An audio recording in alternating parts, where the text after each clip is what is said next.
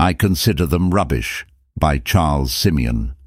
But whatever was to my profit, I now consider loss for the sake of Christ. What is more, I consider everything a loss compared to the surpassing greatness of knowing Christ Jesus my Lord, for whose sake I have lost all things. I consider them rubbish, that I may gain Christ.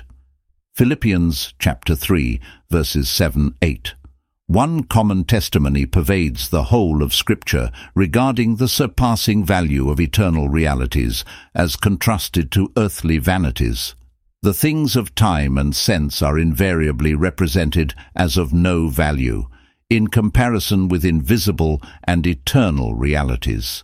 The possession of the whole world would be a fool's choice, in exchange for the loss of the soul. The very instant any man enters into the eternal world, he will realize these truths of Scripture. Do you think that there is a man in heaven who is not like-minded with the teaching of the inspired volume on this subject? Or do you think that there is one in hell who would not assent to it as a truth which he could no longer doubt? Here on earth, men are blinded by the love of glittering earthly things, but in the eternal world, they view things as they really are. There is not one in hell who would not prefer the state of Lazarus with all his sufferings and privations to that of the rich man with all his worldly indulgences. We must form a right estimate of our state before God.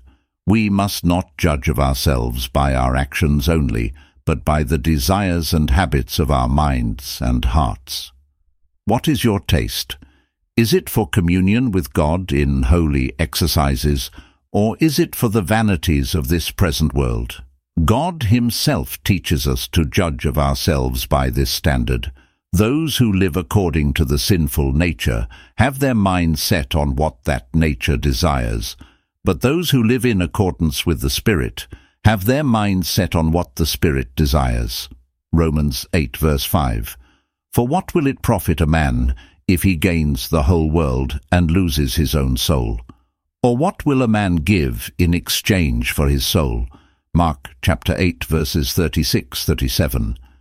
I desire to depart and be with Christ, which is better by far. Philippians chapter 1 verse 23. So we fix our eyes not on what is seen, but on what is unseen. For what is seen is temporary, but what is unseen is eternal. 2 Corinthians chapter 4 verse 18.